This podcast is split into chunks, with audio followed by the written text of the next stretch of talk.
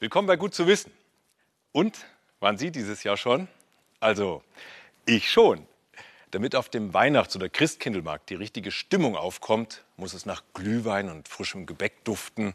Am besten noch ein paar Tannenzweige mit Schnee drauf und natürlich jede Menge Lichter und Christbaumkugeln. Dann geht uns das Herz auf, weil die Chemie sprichwörtlich stimmt.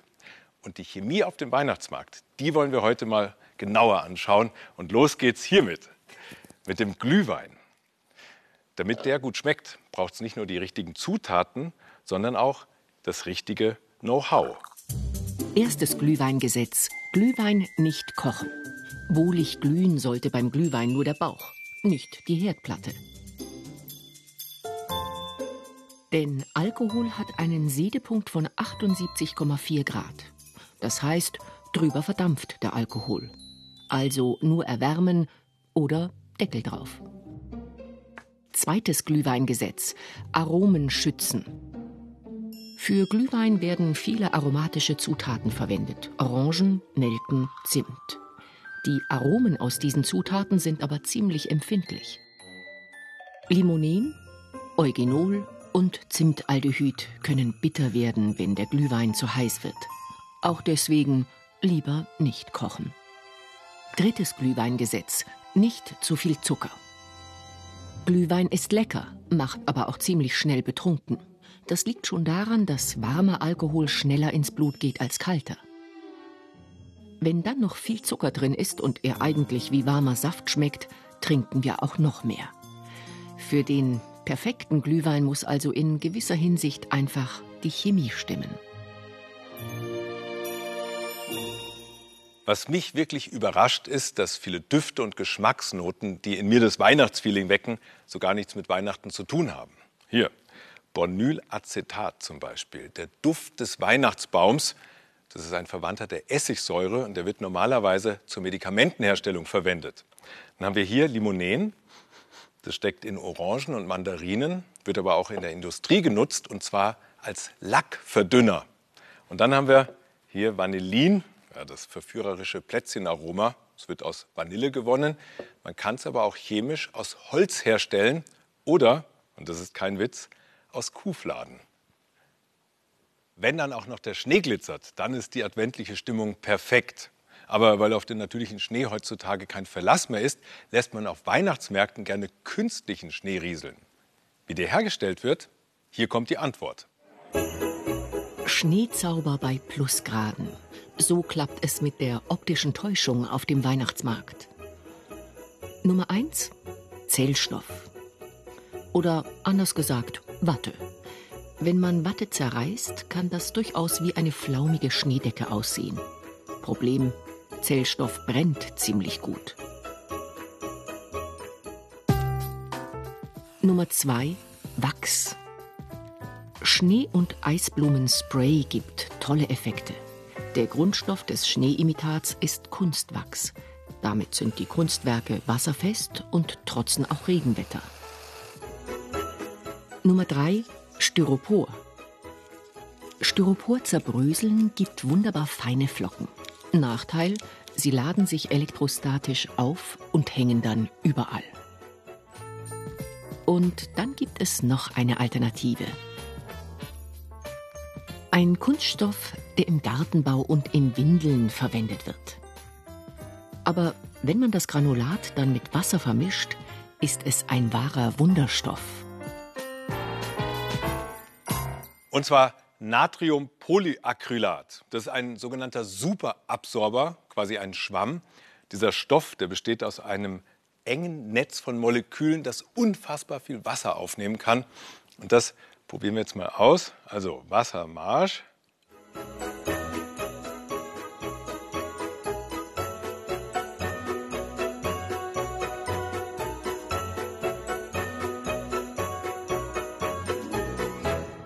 Ja, und so werden aus vielen kleinen Krümelchen große Kugeln. Das Ganze kann man sich in etwa so vorstellen. Hier haben wir unseren Superabsorber, also ein Krümelchen davon. Der nimmt jetzt Wasser auf, immer mehr, immer mehr, immer mehr, immer mehr. Und so entsteht eine Kugel mit richtig großem Volumen. Das Wasser, das ist da drin gefangen. Und erst wenn man das Ganze wieder trocknet, fällt es in sich zusammen.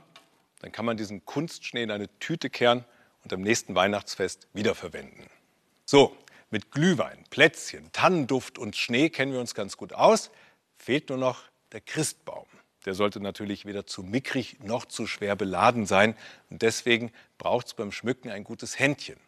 Oder diese Formel hier.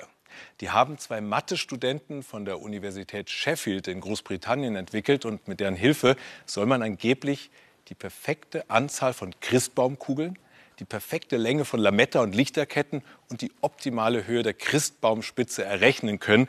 Und das probieren wir jetzt mal aus auf deren Homepage. Ja, und da gibt man hier die Höhe des Weihnachtsbaums ein. Sagen wir mal 1,80 Meter. Und herauskommen, hier steht es, 37 Kugeln. Naja, das probiere ich dann dieses Jahr mal aus und mal sehen, ob mein Baum dann besser aussieht. Aha, deutscher Blütenhonig. Und hier Waldhonig. Steht jedenfalls drauf. Aber sind hier wirklich nur deutsche Bienen am Werk gewesen? Und sind die Bienen hier beim Waldhonig wirklich nur im Wald fleißig gewesen? Das wird in speziellen Labors geklärt. Und dabei kommt es auch mal zu kuriosen Geschichten. Landesanstalt für Weinbau und Gartenbau in Veitshöchheim. Katrin Knoke ist unterwegs ins Labor. Sie ist Honiganalytikerin und hat fast ständig Hochbetrieb. Denn Imker schicken das ganze Jahr über Proben von ihren Honigernten ein. Katrin Knoke prüft dann, ob wirklich drin ist, was draufsteht. Heute diesen deutschen Rapshonig. Oder ist etwa was anderes drin? Lindenblütenhonig zum Beispiel? Um das zu klären, braucht es viele verschiedene Prüfungen. Die erste ganz ohne Geräte. Sehen, riechen, schmecken. Ja, der Honig ist auf jeden Fall sauber. Ich schaue es mir noch mal genau an. Angenehmes, mildes, leicht blumiges Aroma.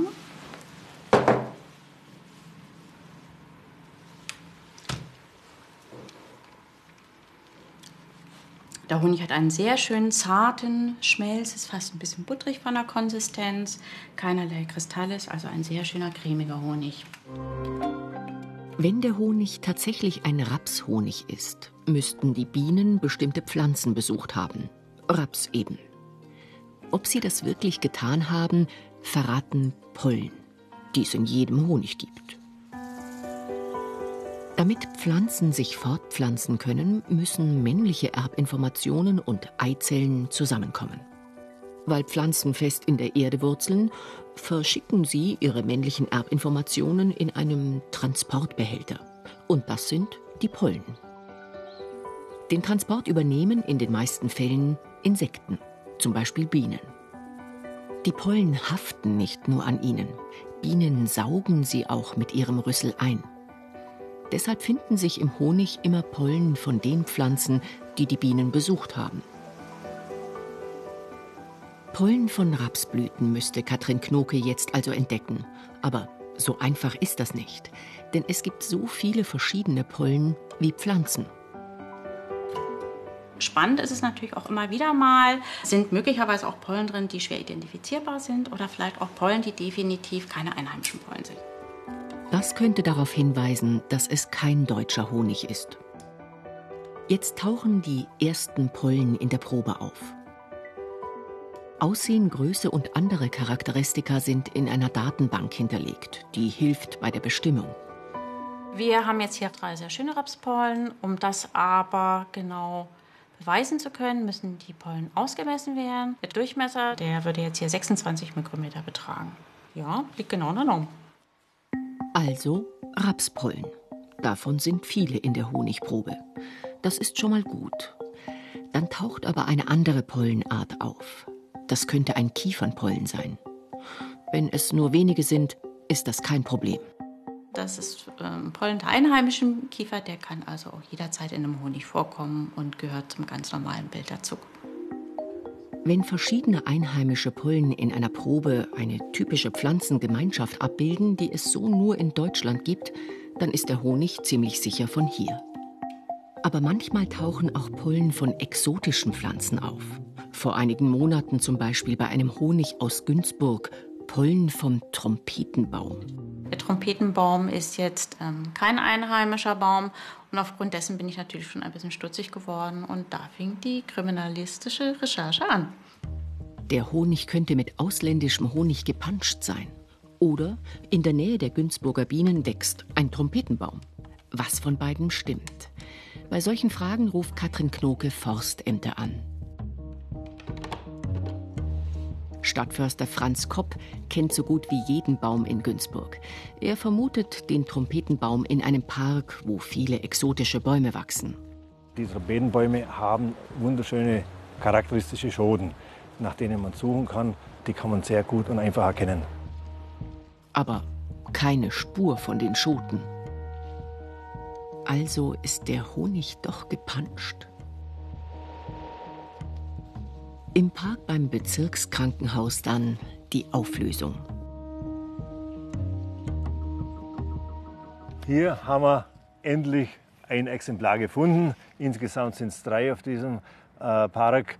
Und wenn Sie nach oben schauen, hier sind die ganz typischen Schoten. Ich bin richtig happy, dass wir da endlich was gefunden haben.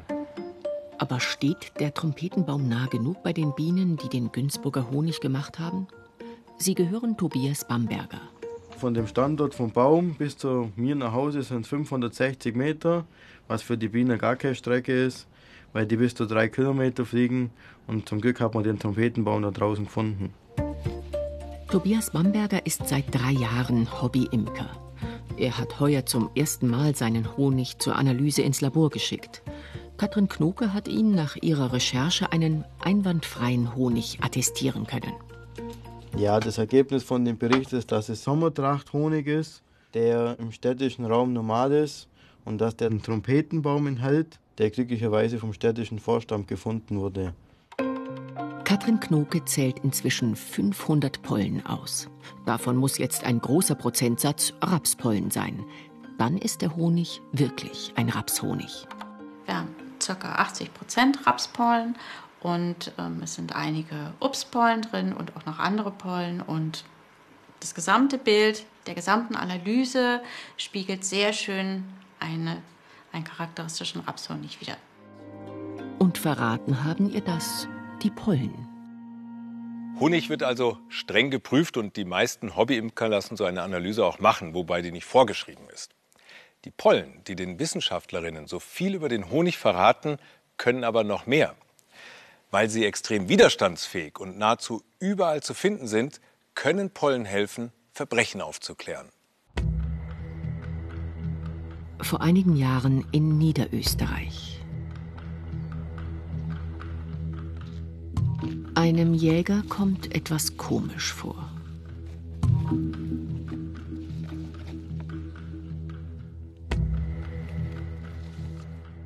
Eine Babyleiche fällt aufs Heu. Das Kind wurde kurz nach der Geburt getötet. Das Landeskriminalamt Niederösterreich übernimmt den Fall. Hannes Fellner erinnert die Babyleiche im Heu an eine längst in Vergessenheit geratene Ermittlungsmethode. Vor ca. 60 Jahren gab es einen Fall in Wien, wo eine, eine Person vermisst wurde. Die Leiche war nicht aufzufinden. Es gab damals einen Verdächtigen. Äh, dieser Verdächtige hat aber zur, zur, zu dem Ablageort oder zu dem möglichen Aufenthaltsort dieser Person keine Angaben gemacht. Friedrich Buchter. Er gab zu, dass der Vermisste tot war. Es sei aber ein Unfall gewesen. Unfall oder doch Mord? Um das zu klären, brauchte es die Leiche. Monatelang gab Buchter falsche Fundorte an. Die Leiche blieb verschwunden. Es wurde dann auf das Instrument der Pollenanalyse das erste Mal zurückgegriffen. Ein Wiener Paläobotaniker untersuchte die Schuhe des Verdächtigen auf Pollen. Die sollten verraten, wo jener gewesen war.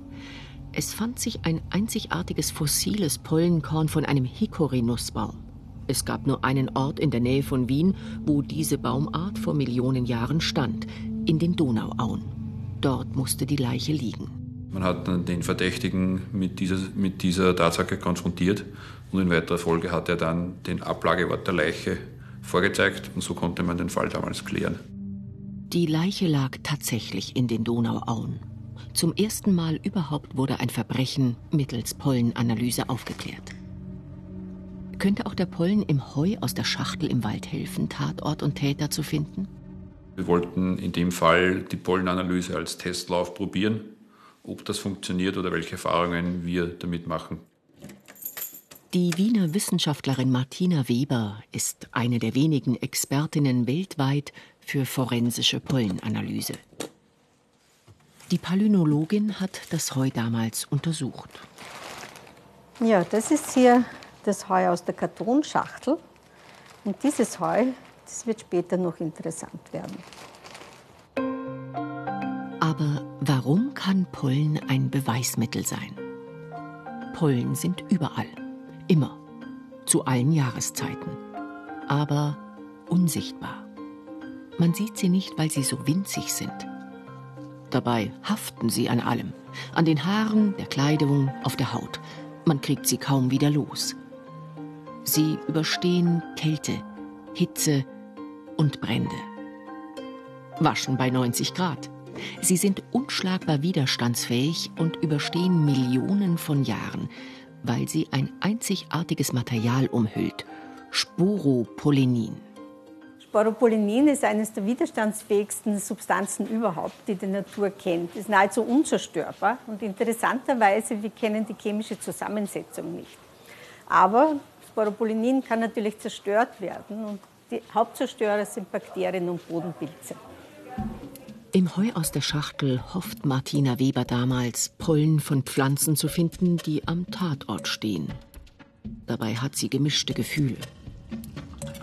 Das war eigentlich das, was mir am Anfang schon ein bisschen zu denken gegeben hat, dieses Verantwortungsgefühl, das dann plötzlich in einem aufkeimt, das man vorher in der Wissenschaft wenig hat. Meine Aussage kann möglicherweise irgendwie einen Verdächtigen noch mehr irgendwie beschuldigen oder er kann ihn auch entlasten. Das Ergebnis ist ernüchternd. Das Pollenspektrum zeigt normales Heu mit vielen Gräsern. Das Heu stammt mit Sicherheit von einer Wiese, wo es in der Nähe so ein, vielleicht ein Eichenhain geben kann, wo es im Unterwuchs ein bisschen feucht ist. Das erzählen uns die, die Farnsporen. Also es ist ähm, durchschnittliche Wiese, würde ich sagen, so wie es es in Österreich ja, sehr häufig gibt. Anders als im Fall vor 60 Jahren gibt es kein einzigartiges Pollenkorn, keinen Hinweis auf einen bestimmten Ort. Hannes Fellner hat da aber schon mit vielen Gynäkologen telefoniert.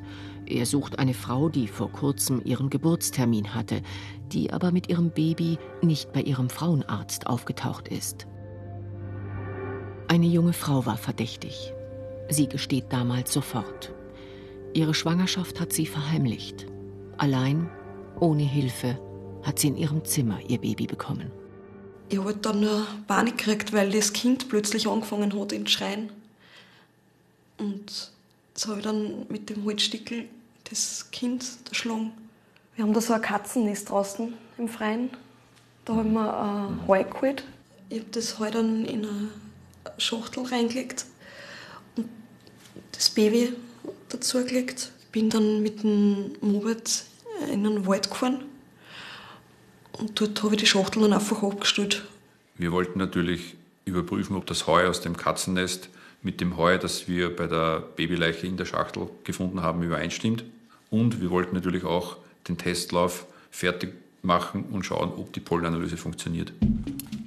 Martina Weber bekommt eine zweite Heuprobe aus dem Katzennest. Kann sie mit der Pollenanalyse beweisen, dass die Heuproben identisch sind? Kann sie. Und das war eigentlich ein sehr schöner Beweis, dass die junge Frau tatsächlich dieses Heu aus, der, aus dem Katzenbett genommen hat und ihr eigenes totes Kind da drin eingebettet hat.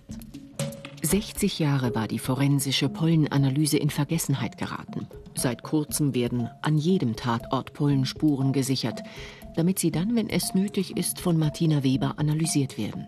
Denn Pollen kann wichtige oder sogar entscheidende Hinweise liefern. Anfang November hat die private US-Raumfahrtfirma SpaceX 60 Satelliten ins Weltall geschossen und es sollen noch mehr werden. Der Gründer von SpaceX, Elon Musk, will mit über 10.000 Satelliten auch entlegene Regionen der Welt mit schnellem Internet versorgen. Eigentlich eine gute Idee, aber trotzdem macht er sich damit nicht überall Freunde. Die Dr. Remeis Sternwarte in Bamberg. Hier werden Studenten ausgebildet. Sie sollen lernen, mit dem Teleskop richtig umzugehen. Hier noch mit einem vergleichsweise kleinen. Wenn wir unsere eigenen Beobachtungen an den Großsternwarten machen, wie zum Beispiel der ESO, Europäischen Südsternwarte in Chile, dann brauchen wir ausgebildete Studenten, Doktoranden, die dorthin fahren und die Messungen dann an den großen 10 Meter Spiegelteleskopen äh, durchführen. Denn dazu brauchen die eine Ausbildung. Doch die Ausbildung wird immer schwieriger. Lichtverschmutzung zum Beispiel durch Straßenbeleuchtung stört den Blick in den Himmel. Und jetzt kommen auch noch jede Menge Starlink-Satelliten dazu. Von diesen 60 Satelliten, die jetzt im Orbit sind, die sieht man mit bloßem Auge. Bei den Fixsternen wissen wir, wo die stehen. Das heißt, da kann man das ver vermeiden. Die Satelliten werden sich halt durch das Bild bewegen und äh, da das Licht dieses eines das reflektierte Licht der Satelliten so intensiv ist, dass es die Detektoren einfach total blind macht. Three, two, one, zero, 24. Mai 2019. Im US-Bundesstaat Florida startet eine Falcon 9-Rakete. An Bord sind die ersten rund 60 Prototyp-Satelliten des Starlink-Projekts, die in etwa 500 Kilometern Höhe in ihre Umlaufbahn gebracht werden.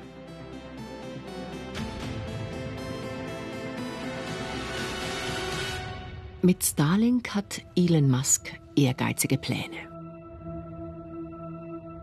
Er möchte in den nächsten Jahren insgesamt mehrere 10.000 Satelliten ins All schießen. Die können sowohl untereinander als auch mit Bodenstationen kommunizieren.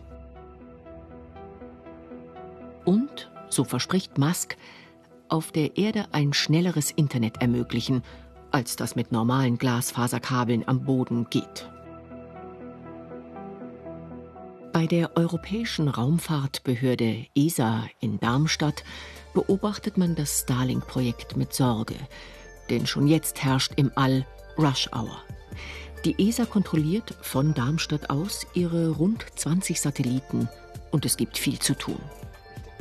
Wir haben bereits jetzt schon sehr viel mit Ausweichmanövern zu tun. Es ist also tatsächlich so, dass wir hin und wieder Kollisionswarnungen bekommen und dann unsere Flotte auf Ausweichmanöver schicken müssen. Das wird dann sicherlich zunehmen in der Zukunft.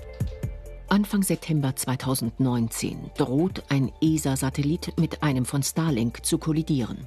Im letzten Moment fliegt der ESA-Satellit ein Ausweichmanöver und verhindert den Zusammenstoß. Das Problem, es gibt keine Verkehrsregeln im All. Und auch der Weltraumschrott wird immer mehr. Da, wo wir hinfliegen, hinterlassen wir auch Müll. Das ist normal menschliche Eigenschaft. Und das wird, so fürchten wir auch bei Starlink nicht anders sein, selbst bei, bei gutem Willen. Wenn wir da die Ausfallwahrscheinlichkeit äh, von 10 Prozent ansetzen, die wir, die wir erwarten, dann ist das bei 1000 Satelliten immer noch mehrere hundert. Und das äh, macht uns schon Sorgen. Schon jetzt bewegen sich mehr als 900.000 Teilchen, die größer sind als ein Zentimeter, und mehr als 130 Millionen Teilchen, die größer sind als ein Millimeter, unkontrolliert im Orbit. Was passiert, wenn dieser Schrott mit mehreren tausend Kilometern pro Stunde auf einen Gegenstand trifft, zeigt dieses Ergebnis eines Versuchs am Boden. Auch Satelliten der ESA wurden schon von Weltraumschrott beschädigt. An der Sternwarte in Bamberg wird das Starlink-Projekt unter den Studenten heftig diskutiert. Schließlich wollen sie auch in Zukunft noch arbeiten, ohne dass ihnen allzu viele Satelliten dabei in die Quere kommen. Persönlich finde ich solche Ideen ganz cool, allerdings sollte man das vielleicht besser absprechen bzw. mehr Planung einstecken, besonders mit denen, die letztendlich davon direkt betroffen sind, eben der ganzen Astrophysics-Community. Ich kann schwer abschätzen, was genau für Folgen das Ganze haben wird, vor allem da man ja nicht weiß, wie viele weitere dieser Projekte gelauncht werden sollen in den Orbit.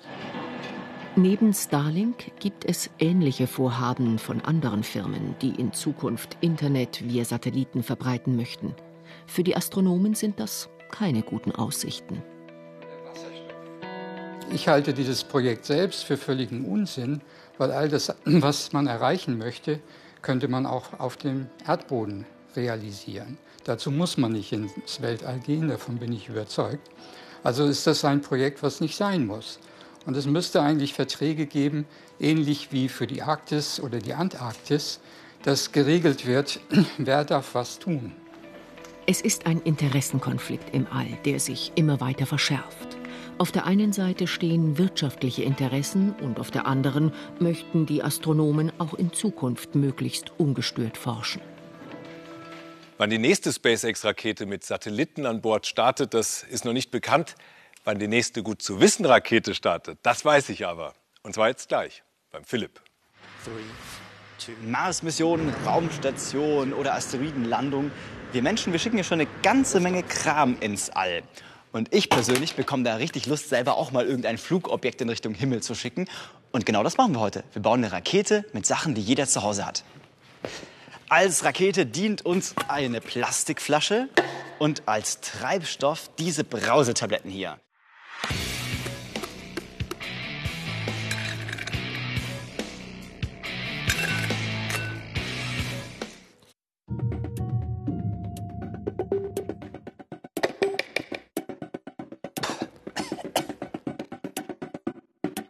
Damit die Brause braust, braucht sie Wasser. Aber es soll natürlich erst auf Knopfdruck losgehen. Deshalb verpacke ich das Wasser in so einer Wasserbombe. Wasser in eine Wasserbombe rein. Der Strohhalm hilft, dass das Ganze in der Flasche funktioniert. Jetzt brauche ich noch einen Zündmechanismus. Das hier ist jetzt meine explosive Mischung aus Brausetabletten, einer gefüllten Wasserbombe, die noch nicht ganz geplatzt ist. Ein bisschen was ist hier rausgelaufen. Und das ist der Zündmechanismus, ein spitzer Draht in einem Korken. Der kommt jetzt hier oben rein. Und wenn ich das Ganze gleich mit Schwung umdrehe, platzt der Ballon, das Wasser und die Brausetabletten vermischen sich. Die Brausetabletten sprudeln natürlich wie verrückt. Dabei wird ganz viel CO2 freigesetzt. Es baut sich ein großer Druck auf.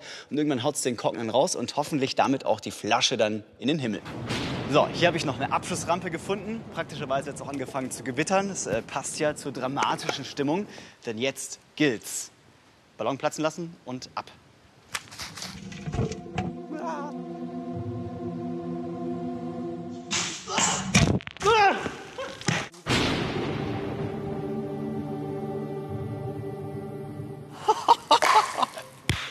Es ist ja bis an die Decke gegangen. Ja, gut, also zum Mond komme ich so nicht, aber hey, jetzt haben wir immerhin eine kleine Schaumparty. Und die Sauerei, die macht das Gewitter weg. Und wenn Sie es unbedingt nachmachen wollen, dann auf jeden Fall im Freien. Und damit sage ich Danke, bis zum nächsten Mal und jetzt einen schönen Abend noch.